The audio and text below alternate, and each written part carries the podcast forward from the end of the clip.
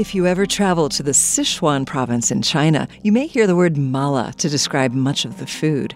The term means hot and numbing, referring to both the spicy chilies common in the food and a unique tingling sensation caused by Sichuan peppercorns.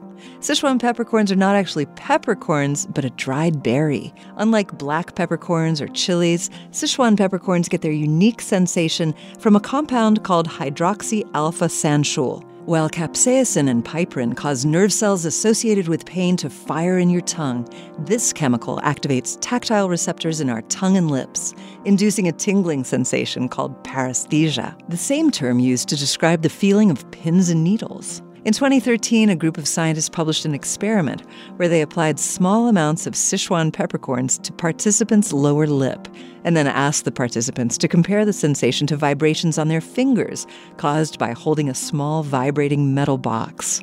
The scientists fluctuated the frequency of the box until the participants said it matched the sensation in their lips.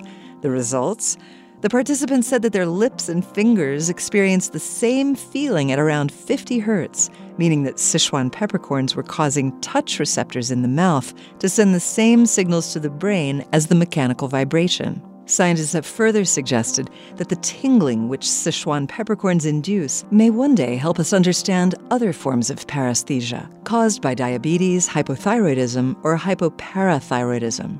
For now, though, understanding the science behind Sichuan peppercorns is helping chefs around the world transform cooking into a multi sensory experience.